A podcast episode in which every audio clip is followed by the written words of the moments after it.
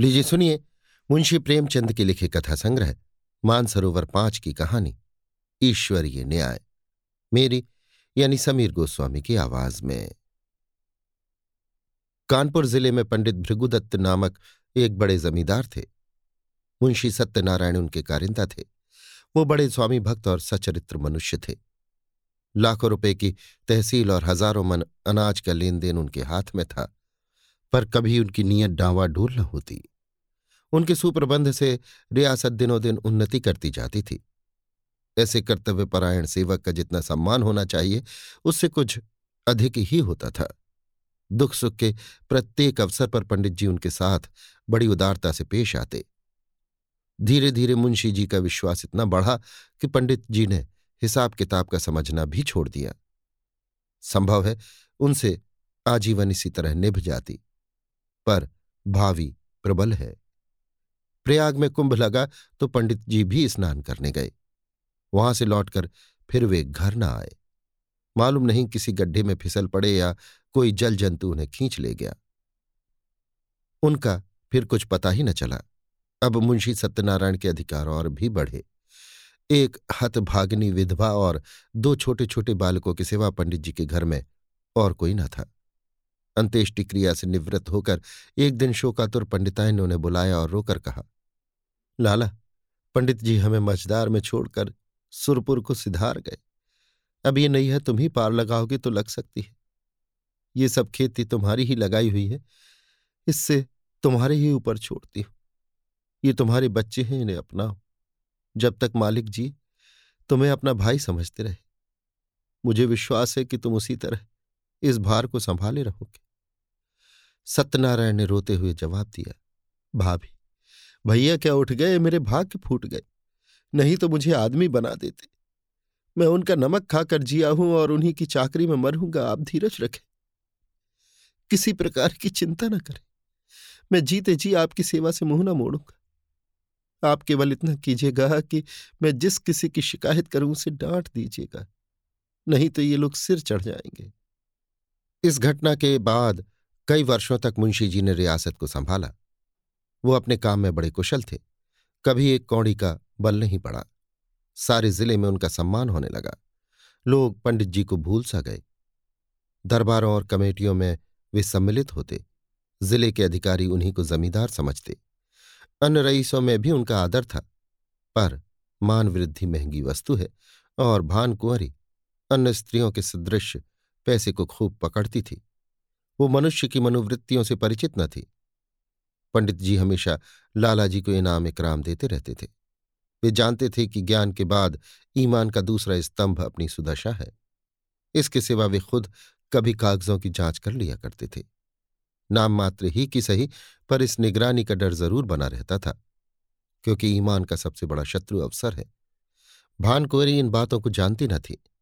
अतएव अवसर तथा धनाभाव जैसे प्रबल शत्रुओं के पंजे में पड़कर मुंशी जी का ईमान कैसे बेदाग बचता। कानपुर शहर से मिला हुआ ठीक गंगा के किनारे एक बहुत आबाद और उपजाऊ गाँव था। पंडित जी इस गाँव को लेकर नदी किनारे पक्का घाट, मंदिर, बाग, मकान आदि बनवाना चाहते थे, पर उनकी ये कामना सफल न हो सकी।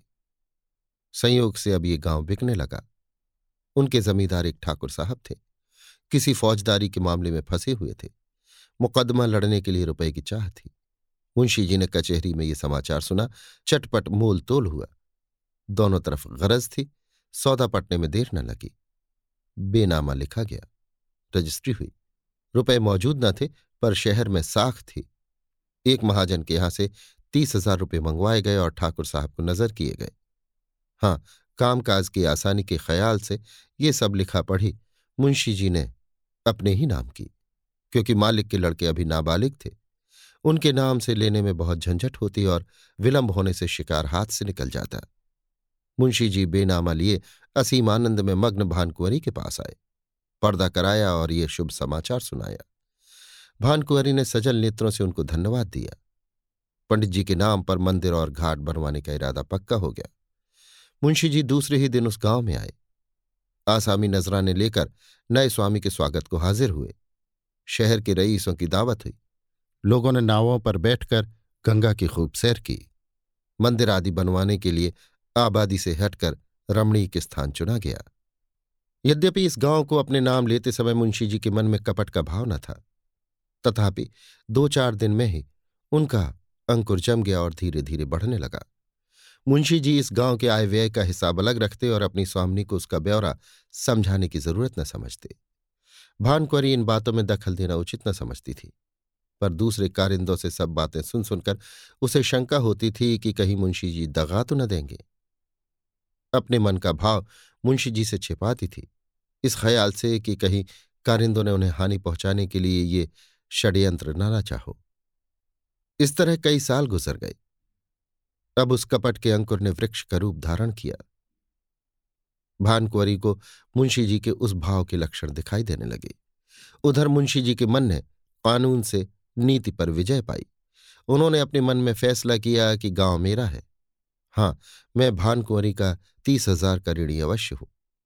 वे बहुत करेंगी तो अपने रुपए ले लेंगी और क्या कर सकती हैं? मगर दोनों तरफ़ ये आग अंदर ही अंदर सुलगती रही। मुंशी जी शस्त्र सज्जित होकर आक्रमण के इंतज़ार में थे और भानकुंवरी इसके लिए अच्छा अवसर ढूंढ रही थी। एक दिन उसने साहस करके मुंशी जी को अंदर बुलाया और कहा, लाला जी, बरगदा के मंदिर का काम कब से लगवाइएगा? उसे लिए आठ साल हो गए। अब काम लग जाए तो अच्छा हो। ज़िंदगी का कौन ठिकाना? जो काम करना है उसे कर ही डालना चाहिए। इस ढंग से इस विषय को उठाकर भानकुंवरी ने अपनी चतुराई का अच्छा परिचय दिया। मुंशी जी भी दिल में इसके कायल हो गए। जरा सोचकर बोले इरादा तो मेरा कई बार हुआ, पर मौके की ज़मीन नहीं मिलती। गंगा तट की ज़मीन असामियों के जोत में है, और वे किसी तरह छोड़ने पर राज़ी नहीं। भानकुंवरी ये बात तो आज मुझे मालूम हुई। आठ साल हुए इस गाँव के विषय में आपने कभी भूल कर भी तो चर्चा नहीं की। मालूम नहीं कितनी तहसील है, क्या मुनाफा है, कैसा गाँव है, कुछ सीर होती है या नहीं।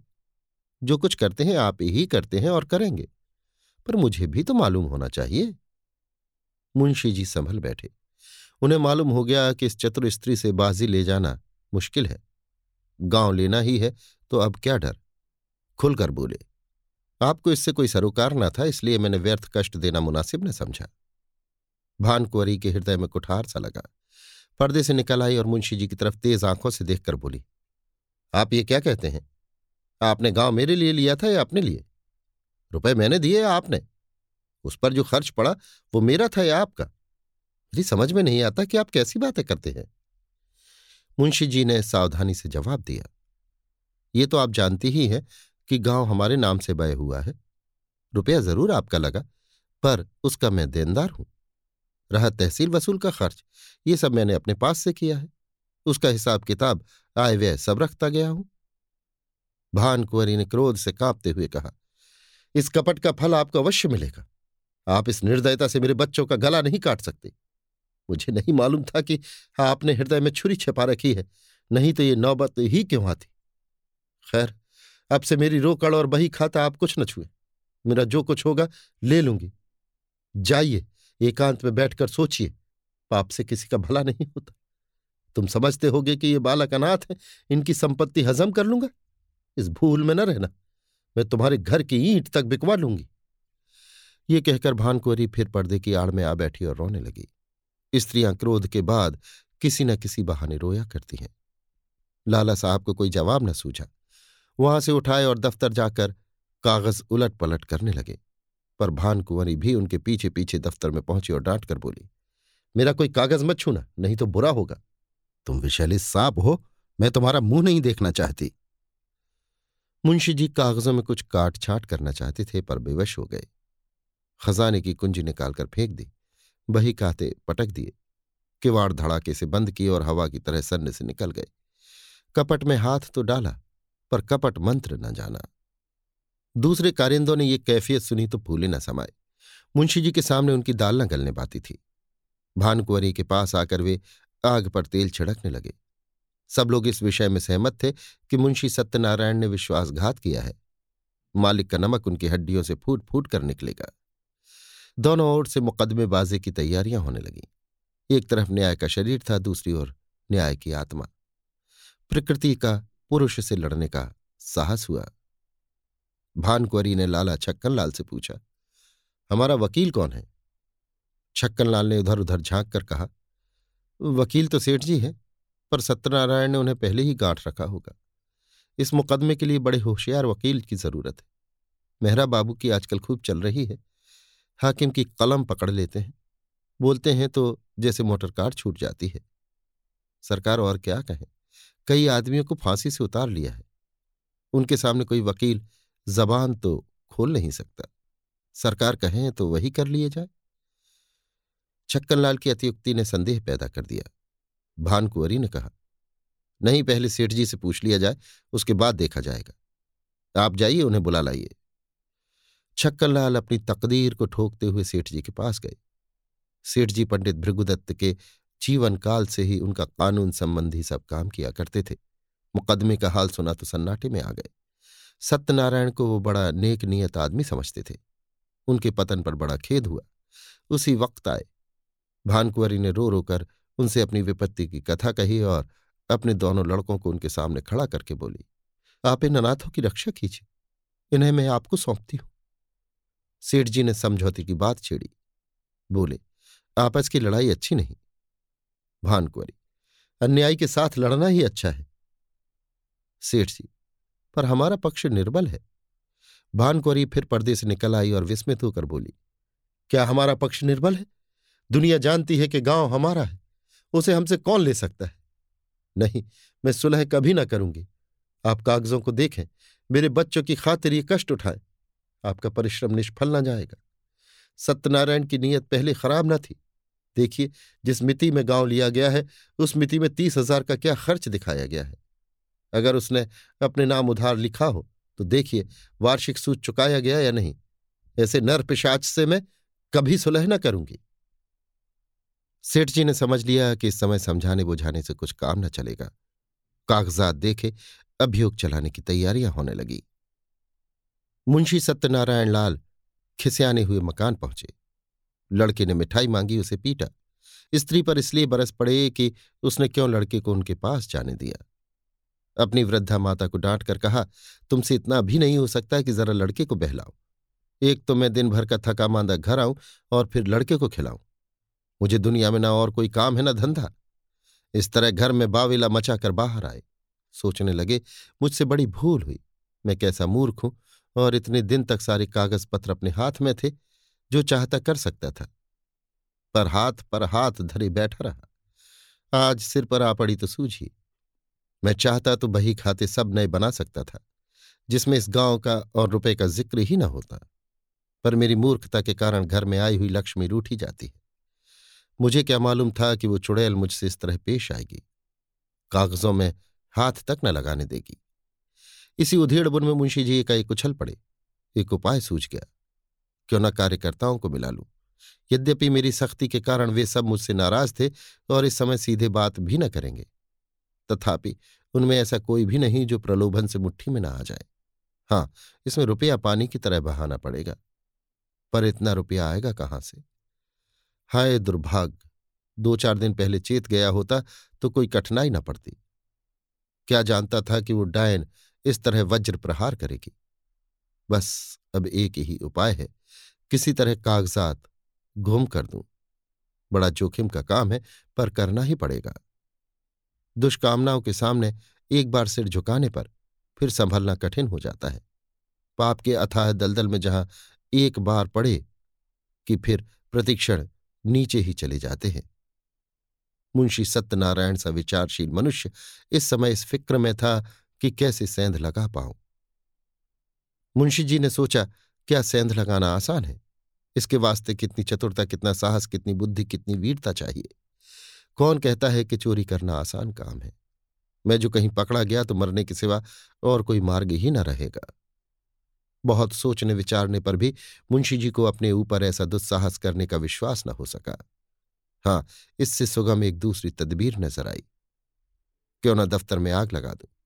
एक बोतल मिट्टी का तेल और एक दिया सलाई की ज़रूरत है। किसी बदमाश को मिला लूँ, मगर ये क्या मालूम कि बही उसी कमरे में रखी है या नहीं। चुड़ैल ने उसे ज़रूर अपने पास रख लिया होगा।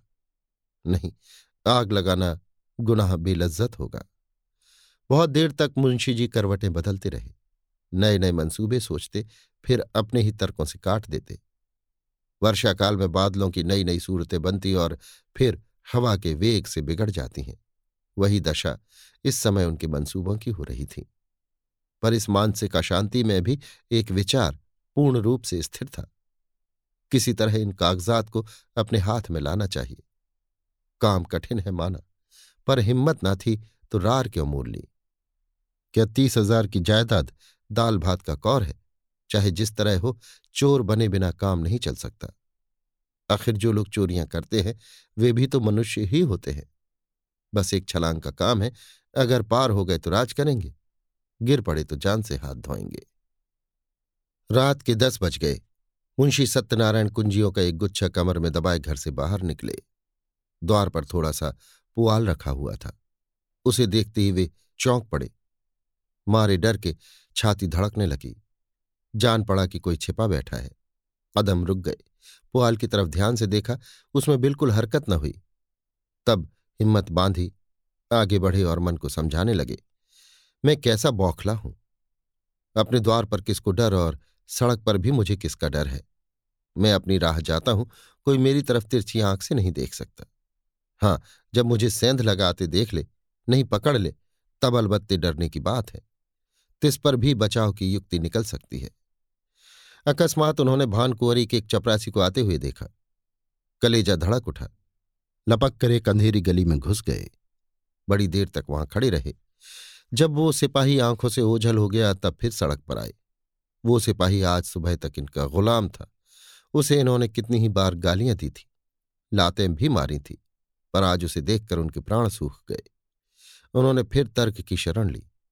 मैं मानो भंग खाकर आया हूँ। इस चपरासी से इतना डरा? माना कि वो मुझे देख लेता, पर मेरा क्या कर सकता था? हज़ारों आदमी रास्ता चल रहे हैं, उन्हीं में मैं भी एक हूँ। क्या वो अंतर्यामी है? सबके हृदय का हाल जानता है। मुझे देखकर वो अदब से सलाम करता और वहाँ का कुछ हाल भी कहता, पर मैं उससे ऐसा डरा कि सूरत तक न दिखाई। इस तरह मन को समझा कर वे आगे बढ़े। सच है, पाप के पंजों में फंसा हुआ मन पतझड़ का पत्ता है, जो हवा के जरा से झोंके से गिर पड़ता है। मुंशी जी बाज़ार पहुँचे। अधिकतर दुकानें बंद हो चुकी थीं। उनमें सांड और गाय बैठी हुई जुकाली कर रही थी। केवल हलवाइयों की दुकानें खुली थीं और कहीं कहीं गजरे वाले हार की हाँक लगाते फिरते थे। सब हलवाई मुंशी जी को पहचानते थे अतः मुंशी जी ने सिर झुका लिया। कुछ चाल बदली और लपकते हुए चले। एकाएक उन्हें एक बग्घी आती दिखाई दी। ये सेठ वल्लभदास वकील की बग्घी थी। इसमें बैठकर हज़ारों बार सेठ जी के साथ कचहरी गए थे। पर आज वो बग्घी कालदेव के समान भयंकर मालूम हुई। फ़ौरन एक खाली दुकान पर चढ़ गए। वहाँ विश्राम करने वाले साण ने समझा, ये मुझे पदच्युत करने आए हैं। माथा झुकाए, फुंकारता हुआ उठ बैठा। पर इसी बीच में बग्घी निकल गई और मुंशी जी की जान में जान आई। अब कि उन्होंने तर्क का आश्रय न लिया, समझ गए कि इस समय इससे कोई लाभ नहीं। खैरियत यह हुई कि वकील ने देखा नहीं। वो एक घाघ है, मेरे चेहरे से ताड़ जाता। कुछ विद्वानों का कथन है कि मनुष्य की स्वाभाविक प्रवृत्ति पाप की ओर होती है, पर यह कोरा अनुमान ही अनुमान है। अनुभव सिद्ध बात नहीं। सच बात तो ये है कि मनुष्य स्वभावतः पाप भीरू होता है और हम प्रत्यक्ष देख रहे हैं कि पाप से उसे कैसी घृणा होती है। एक फरलांग आगे चलकर मुंशी जी को एक गली मिली। ये भान कुंवरी के घर का रास्ता था। धुंधली सी लालटेन चल रही थी। जैसा मुंशी जी ने अनुमान किया था, पहरेदार का पता न था। अस्तबल में चमारों के यहाँ नाच हो रहा था। कई चमार ने बनाव सिंगार करके नाच रही थीं। चमार मृदंग बजा बजा कर गाते थे। नाही घरे श्याम घेरी आए बदरा। सोवत रहिंग सपन एक देखूँ रामा। खुल गई नींद ढरक गए कजरा। नहीं घरे श्याम घेरी आए बदरा। दोनों पहरेदार वहीं तमाशा देख रहे थे। मुंशी जी दबे पाँव लालटेन के पास गए और जिस तरह बिल्ली चूहे पर झपटती है, उसी तरह उन्होंने झपट कर लालटेन को बुझा दिया। एक पड़ाव पूरा हो गया, पर वे उस कार्य को जितना दुष्कर समझते थे, उतना न जान पड़ा। हृदय कुछ मज़बूत हुआ। दफ्तर के बरामदे में पहुँचे और खूब कान लगाकर आहट ली। चारों ओर सन्नाटा छाया हुआ था। केवल चमारों का कोलाहल सुनाई देता था। इस समय मुंशी जी के दिल में धड़क न थी, पर सिर धमधम कर रहा था। हाथ पाँव काँप रहे थे, सांस बड़े वेग से चल रही थी। शरीर का एक एक रोम आँख और कान बना हुआ था। वे सजीवता की मूर्ति हो रहे थे। उनमें जितना पौरुष, जितनी चपलता, जितना साहस, जितनी चेतना, जितनी बुद्धि, जितना औसान था, वे सब इस वक्त सजग और सचेत होकर इच्छा शक्ति की सहायता कर रहे थे। दफ्तर के दरवाजे पर वही पुराना ताला लगा हुआ था। इसकी कुंजी आज बहुत तलाश करके वे बाज़ार से लाए थे। ताला खुल गया किवाड़ों ने बहुत दबी जबान से प्रतिरोध किया। इस पर किसी ने ध्यान न दिया। मुंशी जी दफ्तर में दाखिल हुए। भीतर चिराग जल रहा था। मुंशी जी को देखकर उसने एक दफे सिर हिलाया। मानो उन्हें भीतर आने से रोका। मुंशी जी के पैर थर थर काँप रहे थे। एड़ियाँ ज़मीन से उछली पड़ती थी। पाप का बोझ उन्हें असह्य था। पल भर में मुंशी जी ने बहियों को उल्टा पलटा। लिखावट उनकी आँखों में तैर रही थी। इतना अवकाश कहाँ था कि ज़रूरी कागजात छाट लेते। उन्होंने सारी बहियों को समेटकर एक गट्ठर बनाया और सिर पर रखकर तीर के समान कमरे के बाहर निकल आए। उस पाप की गठरी को लादे हुए वो अंधेरी गली से गायब हो गए। तंग अंधेरी, दुर्गंधपूर्ण कीचड़ से भरी हुई गलियों में वे नंगे पाँव, स्वार्थ लोभ और कपट का बोझ लिए चले जाते थे। मानो पापमय आत्मा नरक की नालियों में बही चली जाती थी। बहुत दूर तक भटकने के बाद वे गंगा के किनारे पहुँचे। जिस तरह कलुषित हृदयों में कहीं कहीं धम का धुंधला प्रकाश रहता है, उसी तरह नदी की काली सतह पर तारे झिलमिला रहे थे। तट पर कई साधु धूनी रमाए पड़े थे। ज्ञान की ज्वाला मन की जगह बाहर दहक रही थी। मुंशी जी ने अपना गट्ठर उतारा और चादर से खूब मज़बूत बांधकर बलपूर्वक नदी में फेंक दिया। सोती हुई लहरों में कुछ हलचल हुई और फिर सन्नाटा हो गया। मुंशी सत्यनारायण के घर में दो स्त्रियाँ थीं, माता और पत्नी। वे दोनों अशिक्षिता थी, तिस पर भी मुंशी जी को गंगा में डूब मरने या कहीं भाग जाने की ज़रूरत न होती थी। न वे बॉडी पहनती थी, न मोजे जूते, न हारमोनियम पर गा सकती थी। यहाँ तक कि उन्हें साबुन लगाना भी न आता था। हेयर पिन, ब्रूचेज, जॉकेट आदि परमावश्यक चीज़ों का तो उन्होंने नाम ही नहीं सुना था। बहू में आत्मसम्मान जरा भी नहीं था। न सास में आत्मगौरव का जोश। बहू अब तक सास की घुड़कियाँ भीगी बिल्ली की तरह सह लेती थी। हा, मूर्खे, सास को बच्चे के नहलाने धुलाने, यहाँ तक कि घर में झाड़ू देने से भी घृणा न थी। हा ज्ञानांधे बहू स्त्री क्या थी, मिट्टी का लौंदा थी। एक पैसे की ज़रूरत होती तो सास से मांगती। सारांश ये कि दोनों स्त्रियाँ अपने अधिकारों से बेखबर, अंधकार में पड़ी हुई पशुवत जीवन व्यतीत करती थीं। ऐसी फूहड़ थी कि रोटियाँ भी अपने हाथ से बना लेती थी। कंजूसी के मारे दाल, मोट, समोसे कभी बाज़ार से न मंगाती। आगरे वाले की दुकान की चीज़ें खाई होती तो उनका मज़ा जानती। बुढ़िया खूसट दवा दर्पण भी जानती थी। बैठी बैठी घास पात गूटा करती। मुंशी जी ने माँ के पास जाकर कहा, अम्मा, अब क्या होगा? भानकुंवरी ने मुझे जवाब दे दिया। माता ने घबरा कर पूछा जवाब दे दिया। मुंशी, हाँ, बिल्कुल बेकसूर। माता, क्या बात हुई? भानकुवरी का मिजाज तो ऐसा न था। मुंशी, बात कुछ न थी। मैंने अपने नाम से जो गाँव लिया था, उसे मैंने अपने अधिकार में कर लिया। कल मुझसे और उनसे साफ़ साफ़ बातें हुई। मैंने कह दिया कि वो गाँव मेरा है। मैंने अपने नाम से लिया है। उसमें तुम्हारा कोई इजारा नहीं। बस बिगड़ गई, जो मुँह में आया बकती रही। उसी वक्त मुझे निकाल दिया और धमकाकर कहा, मैं तुमसे लड़कर अपना गाँव ले लूँगी। अब आज ही उनकी तरफ़ से मेरे ऊपर मुकदमा दायर होगा। मगर इससे होता क्या है?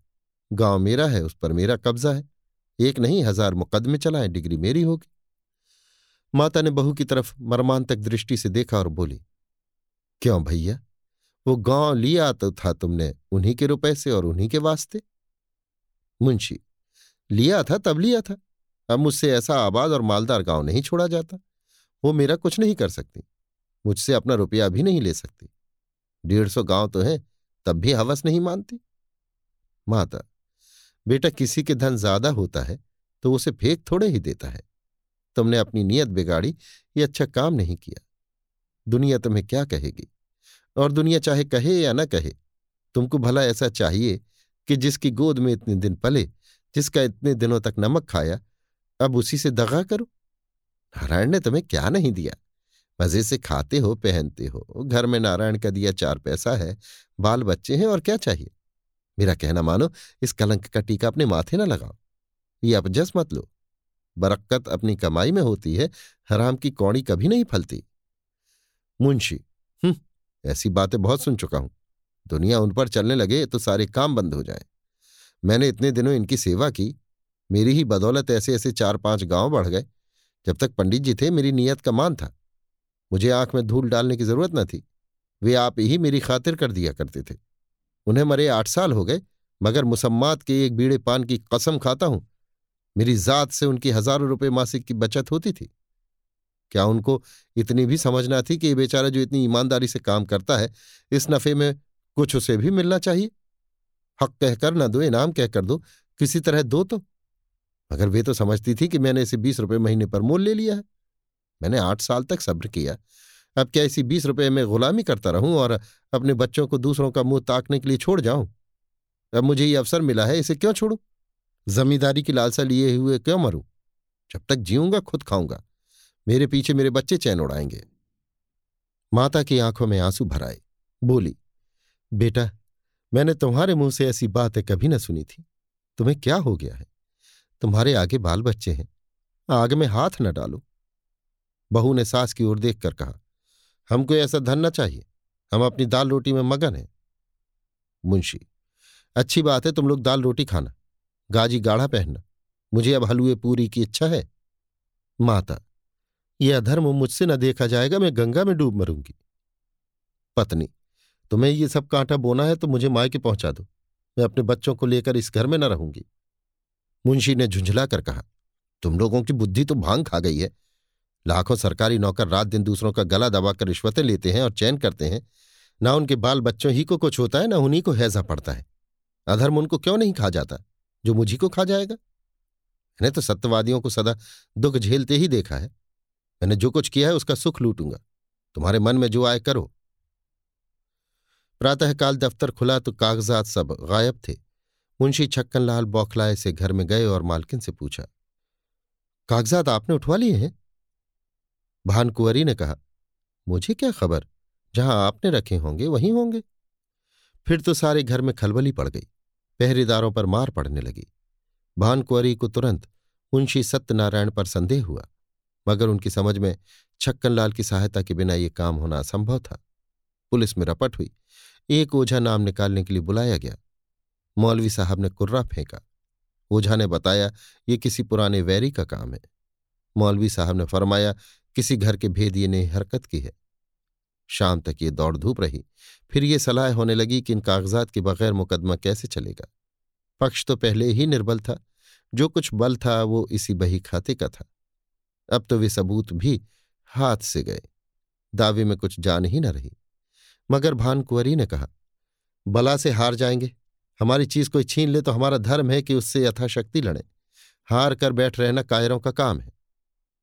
वकील को इस दुर्घटना का समाचार मिला तो उन्होंने भी यही कहा कि अब दावे में जरा भी जान नहीं है।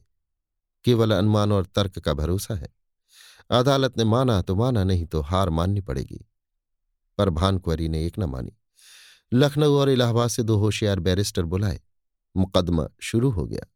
सारे शहर में इस मुकदमे की धूम थी। कितने ही रईसों को भानकुंवरी ने साथ बनाया था। मुकदमा शुरू होने के समय हज़ारों आदमियों की भीड़ हो जाती थी।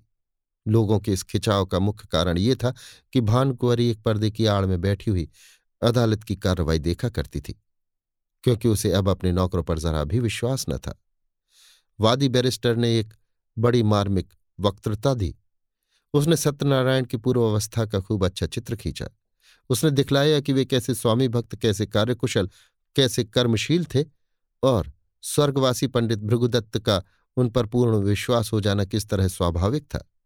इसके बाद उसने सिद्ध किया कि मुंशी सत्यनारायण की आर्थिक अवस्था कभी ऐसी ना थी कि वे इतना धन संचय करते। अंत में उसने मुंशी जी की स्वार्थपरता, कूटनीति, निर्दयता और विश्वासघात का ऐसा घृणोत्पादक चित्र खींचा कि लोग मुंशी जी को गालियाँ देने लगे। इसके साथ ही उसने पंडित जी के अनाथ बालकों की दशा का बड़ा ही करुणोत्पादक वर्णन किया। कैसे शोक और लज्जा की बात है कि ऐसा चरित्रवान, ऐसा नीति कुशल मनुष्य इतना गिर जाए कि अपने स्वामी के अनाथ बालकों की गर्दन पर छुरी चलाने में संकोच न करे। मानव पतन का ऐसा करुण, ऐसा हृदय विदारक उदाहरण मिलना कठिन है। इस कुटिल कार्य के परिणाम की दृष्टि से इस मनुष्य के पूर्व परिचित सद्गुणों का गौरव लुप्त हो जाता है। क्योंकि वो असली मोती नहीं, नकली कांच के दाने थे, जो केवल विश्वास जमाने के निमित्त दर्शाए गए थे। वो केवल सुंदर जाल था जो एक सरल हृदय और छल छंदों से दूर रहने वाले रईस को फंसाने के लिए फैलाया गया था। इस नरपशु का अंतकरण कितना अंधकारमय, कितना कपटपूर्ण, कितना कठोर है और इसकी दुष्टता कितनी घोर और कितनी अपावन है। अपने शत्रु के साथ दया करना तो एक बार क्षम्य है, मगर इस मलिन हृदय मनुष्य ने उन बेकसों के साथ दगा किया है, जिन पर मानव स्वभाव के अनुसार दया करना उचित है। यदि आज हमारे पास वही खाते मौजूद होते तो अदालत पर सत्यनारायण की सत्यता स्पष्ट रूप से प्रकट हो जाती। पर मुंशी जी के बर्खास्त होते ही दफ्तर से उनका लुप्त हो जाना भी अदालत के लिए एक बड़ा सबूत है। शहर के कई रईसों ने गवाही दी, पर सुनी सुनाई बातें जिरह में उखड़ गईं। दूसरे दिन फिर मुकदमा पेश हुआ। प्रतिवादी के वकील ने अपनी वक्तृता शुरू की। उसमें गंभीर विचारों की अपेक्षा हास्य का आधिक्य था। ये एक विलक्षण न्याय सिद्धांत है कि किसी धनाढ़ मनुष्य का नौकर जो कुछ खरीदे, वो उसके स्वामी की चीज़ समझी जाए। इस सिद्धांत के अनुसार हमारी गवर्नमेंट को अपने कर्मचारियों की सारी संपत्ति पर कब्जा कर लेना चाहिए। ये स्वीकार करने में हमको कोई आपत्ति नहीं कि हम इतने रुपयों का प्रबंध न कर सकते थे और ये धन हमने स्वामी ही से ऋण लिया। पर हमसे ऋण चुकाने का कोई तकाजा न करके वो जायदाद ही मांगी जाती है। यदि हिसाब के कागजात दिखलाए जाए तो साफ़ बता देंगे कि मैं सारा ऋण दे चुका। हमारे मित्र ने कहा है कि ऐसी अवस्था में बहियों का गुम हो जाना अदालत के लिए एक सबूत होना चाहिए। मैं भी उनकी युक्ति का समर्थन करता हूँ। यदि मैं आपसे ऋण लेकर अपना विवाह करूँ तो क्या आप मुझसे मेरी नवविवाहिता बधु को छीन लेंगे? हमारे सुयोग्य मित्र ने हमारे ऊपर अनाथों के साथ दगा करने का दोष लगाया है। अगर मुंशी सत्यनारायण की नीयत खराब होती तो उनके लिए सबसे अच्छा अवसर वो था जब पंडित भृगुदत्त का स्वर्गवास हुआ। इतने विलंब की क्या ज़रूरत थी? यदि आप शेर को फंसाकर उसके बच्चे को उसी वक्त नहीं पकड़ लेते, उसे बढ़ने और सबल होने का अवसर देते हैं तो मैं आपको बुद्धिमान न कहूँगा। यथार्थ बात यह है कि मुंशी सत्यनारायण ने नमक का जो कुछ हक था, वो पूरा कर दिया। आठ वर्ष तक तन मन से स्वामी संतान की सेवा की। आज उन्हें अपनी साधुता का जो फल मिल रहा है, वो बहुत ही दुखजनक और हृदय विदारक है। इसमें भानुकुंवरी का दोष नहीं, वे एक गुण संपन्न महिला है, मगर अपनी जाति के अवगुण उनमें भी विद्यमान हैं। ईमानदार मनुष्य स्वभावता स्पष्ट भाषी होता है, उसे अपनी बातों में नमक मिर्च लगाने की ज़रूरत नहीं होती। यही कारण है कि मुंशी जी के मृदुभाषी माताहतों को उन पर आक्षेप करने का मौका मिल गया। इस दावे की जड़ केवल इतनी ही है और कुछ नहीं। भानुकुवरी यहाँ उपस्थित हैं। क्या वे कह सकती हैं कि इस आठ वर्ष की मुद्दत में कभी इस गाँव का ज़िक्र उनके सामने आया? कभी उसके हानि लाभ, आय व्यय लेन देन की चर्चा उनसे की गई? मान लीजिए मैं गवर्नमेंट का मुलाजिम हूँ। यदि मैं आज दफ्तर में आकर अपनी पत्नी के आय व्यय और अपने टहलुओं के टैक्सों का परचड़ा गाने लगूं तो शायद मुझे शीघ्र ही अपने पद से पृथक होना पड़े और संभव है कुछ दिनों बरेली की विशाल अतिथिशाला में रखा जाऊँ। जिस गाँव से भानकुवरी का सरोकार न था, उसकी चर्चा उनसे क्यों की जाती? इसके बाद बहुत से गवाह पेश हुए, जिनमें अधिकांश आसपास के देहातों के जमींदार थे। उन्होंने बयान किया कि हमने मुंशी सत्यनारायण को, असामियों को अपनी दस्तखती रसीदें देते और अपने नाम से खजाने में रुपया दाखिल करते देखा है। इतने में संध्या हो गई। अदालत ने एक सप्ताह में फैसला सुनाने का हुक्म दिया। सत्यनारायण को अब अपनी जीत में कोई संदेह न था। वादी पक्ष के गवाह भी उखड़ गए थे और बहस भी सबूत से खाली थी। अब इनकी गिनती भी जमींदारों में होगी और संभव है वो कुछ दिनों में रईस कहलाने लगे। पर किसी न किसी कारण से अब वो शहर के गण्यमान्य पुरुषों से आँखें मिलाते शर्माते थे। उन्हें देखते ही उनका सिर नीचा हो जाता था। वो मन में डरते थे कि वे लोग कहीं इस विषय पर कुछ पूछताछ न कर बैठे। वो बाज़ार में निकलते तो दुकानदारों में कुछ कानाफूसी होने लगती और लोग उन्हें तिरछी दृष्टि से देखने लगते। अब तक लोग उन्हें विवेकशील और सच्चरित्र मनुष्य समझते थे। शहर के धनी मानी उन्हें इज़्ज़त की निगाह से देखते और उनका बड़ा आदर करते थे। यद्यपि मुंशी जी को अब तक किसी से टेढ़ी तिरछी सुनने का संयोग न पड़ा था। तथापि उनका मन कहता था कि सच्ची बात किसी से छिपी नहीं है। चाहे अदालत से उनकी जीत हो जाए, पर उनकी साख अब जाती रही। अब उन्हें लोग स्वार्थी, कपटी और दगाबाज समझेंगे। दूसरों की बात तो अलग रही, स्वयं उनके घरवाले उनकी उपेक्षा करते थे। बूढ़ी माता ने तीन दिन से मुँह में पानी नहीं डाला था। स्त्री बार बार हाथ जोड़कर कहती थी कि अपने प्यारे बालकों पर दया करो। बुरे काम का फल कभी अच्छा नहीं होता। नहीं तो पहले मुझी को विष खिला दो। जिस दिन फैसला सुनाया जाने वाला था, प्रातःकाल एक कुंजड़िन तरकारियाँ लेकर आई और मुंशियायन से बोली, बहू जी, हमने बाज़ार में एक बात सुनी है। बुरा न मानो तो कहूँ। जिसको देखो उसके मुँह से यही बात निकलती है कि लाला बाबू ने जालसाजी से पंडितायन का कोई इलाका ले लिया। हमें तो इस पर यकीन नहीं आता। लाला बाबू ने न संभाला होता तो अब तक पंडिताइन का कहीं पता न लगता। एक अंगुल ज़मीन न बचती। यही ऐसा सरदार था कि सबको संभाल लिया। तो क्या अब उन्हीं के साथ बदी करेंगे? अरे बहू, कोई कुछ साथ लाया है कि ले जाएगा? यही नेकी बदी रह जाती है। बुरे का फल बुरा होता है। आदमी न देखे पर अल्लाह सब कुछ देखता है। बहू जी पर घड़ो पानी पड़ गया। जी चाहता था कि धरती फट जाती तो उसमें समा जाती। स्त्रियाँ स्वभावतः लज्जावती होती हैं। उनमें आत्माभिमान की मात्रा अधिक होती है। निंदा अपमान उनसे सहन नहीं हो सकता। सिर झुकाए हुए बोली, बुआ, मैं इन बातों को क्या जानूं? मैंने तो आज ही तुम्हारे मुँह से सुनी है। कौन सी तरकारियाँ हैं? मुंशी सत्यनारायण अपने कमरे में लेटे हुए कुंजड़िन की बातें सुन रहे थे। उसके चले जाने के बाद आकर स्त्री से पूछने लगे, ये शैतान की खाला क्या कह रही थी? स्त्री ने पति की ओर से मुँह फेर लिया और ज़मीन की ओर ताकते हुए बोली, क्या तुमने नहीं सुना? तुम्हारा गुणगान कर रही थी। तुम्हारे पीछे देखो किस किस के मुँह से ये बातें सुननी पड़ती हैं और किस किस से मुँह छिपाना पड़ता है मुंशी जी अपने कमरे में लौट आए। स्त्री को कुछ उत्तर नहीं दिया। उनकी आत्मा लज्जा से परास्त हो गई। जो मनुष्य सदैव सर्वसम्मानित रहा हो, जो सदा आत्माभिमान से सिर उठाकर चलता रहा हो जिसकी सुकृति की सारे शहर में चर्चा होती रही हो, वो कभी सर्वथा लज्जा शून्य नहीं हो सकता। लज्जा कुपथ की सबसे बड़ी शत्रु है। कुवासनाओं के भ्रम में पड़कर मुंशी जी ने समझा था, मैं इस काम को ऐसी गुप्त रीत से पूरा कर ले जाऊँगा कि किसी को कानो कान खबर न होगी। पर उनका ये मनोरथ सिद्ध न हुआ। बाधाएँ आ खड़ी हुई। उनके हटाने में उन्हें बड़े दुस्साहस से काम लेना पड़ा। पर यह भी उन्होंने लज्जा से बचने के निमित्त किया, जिसमें ये कोई न कहे कि अपनी स्वामिनी को धोखा दिया। इतना यत्न करने पर भी वो निंदा से न बच सके। बाज़ार की सौदा बेचने वालियाँ भी अब उनका अपमान करती हैं। कुवासनाओं से दबी हुई लज्जा शक्ति इस कड़ी चोट को सहन न कर सकी।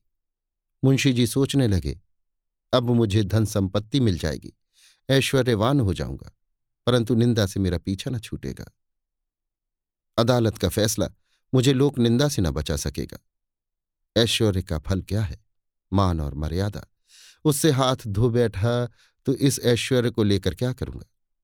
चित्त की शक्ति खोकर लोक लज्जा सहकर, जन समुदाय में नीच बनकर और अपने घर में कलह का बीज बोकर ये संपत्ति मेरे किस काम आएगी? और यदि वास्तव में कोई न्याय शक्ति हो और वो मुझे इस कुकृत का दंड दे तो मेरे लिए सेवा मुँह में कालिक लगाकर निकल जाने के और कोई मार्ग न रहेगा। सत्यवादी मनुष्य पर कोई विपत्ति पड़ती है तो लोग उसके साथ सहानुभूति करते हैं। दुष्टों की विपत्ति लोगों के लिए व्यंग की सामग्री बन जाती है। उस अवस्था में ईश्वर अन्यायी ठहराया जाता है, मगर दुष्टों की विपत्ति ईश्वर के न्याय को सिद्ध करती है। परमात्मन, इस दुर्दशा से किसी तरह मेरा उद्धार करो। क्यों न जाकर मैं भानकुंवरी के पैरों पर गिर पड़ूं और विनय करूँ कि ये मुकदमा उठा लो। शोक। पहले ये बात मुझे क्यों न सूझी?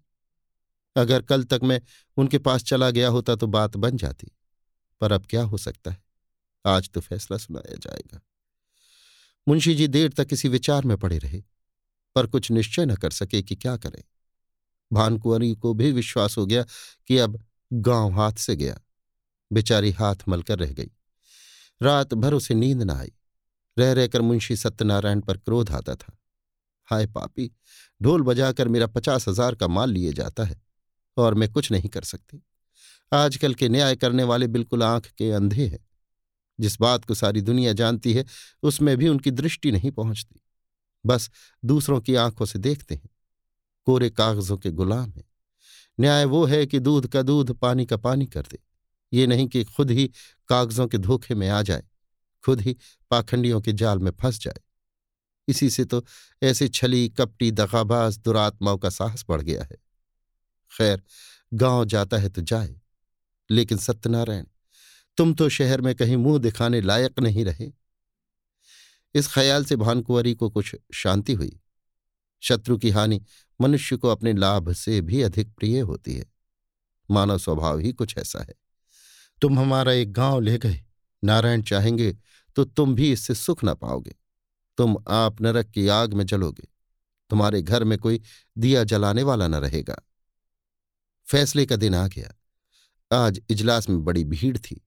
ऐसे ऐसे महानुभाव उपस्थित थे, जो बगलों की तरह अफसरों की बधाई और विदाई के अवसरों ही में नज़र आया करते हैं। वकीलों और मुख्तारों की काली पलटन भी जमा थी। नियत समय पर जज साहब ने इजलास को सुशोभित किया। विस्तृत न्याय भवन में सन्नाटा छा गया। अलहमद ने संदूक से तजवीज निकाली। लोग उत्सुक होकर एक एक कदम और आगे खिसक गए। जज ने फैसला सुनाया मुद्दई का दावा खारिज। दोनों पक्ष अपना अपना खर्च सह लें। यद्यपि फैसला लोगों के अनुमान के अनुसार ही था, तथापि जज के मुँह से उसे सुनकर लोगों में हलचल सी मच गई। उदासीन भाव से इस फैसले पर आलोचनाएँ करते हुए लोग धीरे धीरे कमरे से निकलने लगे।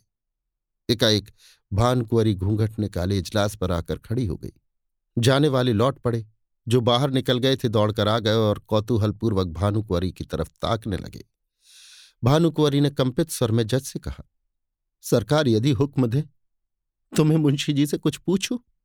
यद्यपि ये बात नियम विरुद्ध थी, तथापि जज ने दयापूर्वक आज्ञा दे दी। तब भानकुंवरी ने सत्यनारायण की तरफ़ देखकर कहा, लाला जी सरकार ने तुम्हारी डिग्री तो कर ही दी। गाँव तुम्हें मुबारक रहे, मगर ईमान आदमी का सब कुछ है। ईमान से कह दो, गाँव किसका है? हज़ारों आदमी ये प्रश्न सुनकर कौतूहल से सत्यनारायण की तरफ़ देखने लगे। मुंशी जी विचार सागर में डूब गए। हृदय में संकल्प और विकल्प में घोर संग्राम होने लगा। हज़ारों मनुष्यों की आँखें उनकी तरफ़ जमी हुई थी। यथार्थ बात अब किसी से छिपी न थी। इतने आदमियों के सामने असत्य बात मुँह से निकल न सकी। लज्जा ने जबान बंद कर ली। मेरा कहने में काम बनता था। कोई बात न थी, किंतु घोरतम पाप का जो दंड समाज दे सकता है, उसके मिलने का पूरा भय था। आपका कहने से काम बिगड़ता था। जीती जिताई बाजी हाथ से जाती थी।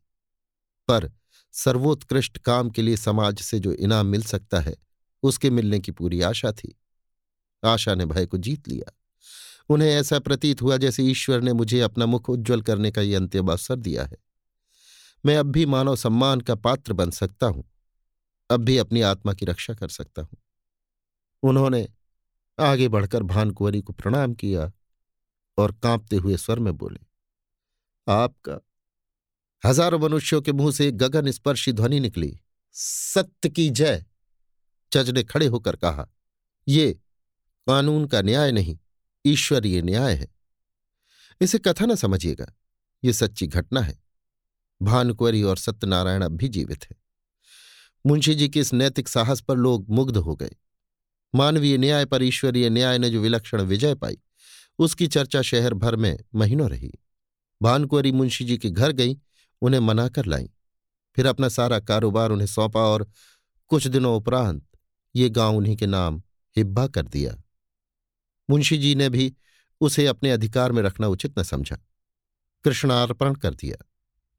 तब इसकी आमदनी दीन दुखियों और विद्यार्थियों की सहायता में खर्च होती है। अभी आप सुन रहे थे मुंशी प्रेमचंद के लिखे कथा संग्रह, मानसरोवर पाँच की कहानी, ईश्वरीय न्याय, मेरी यानी समीर गोस्वामी की आवाज़ में।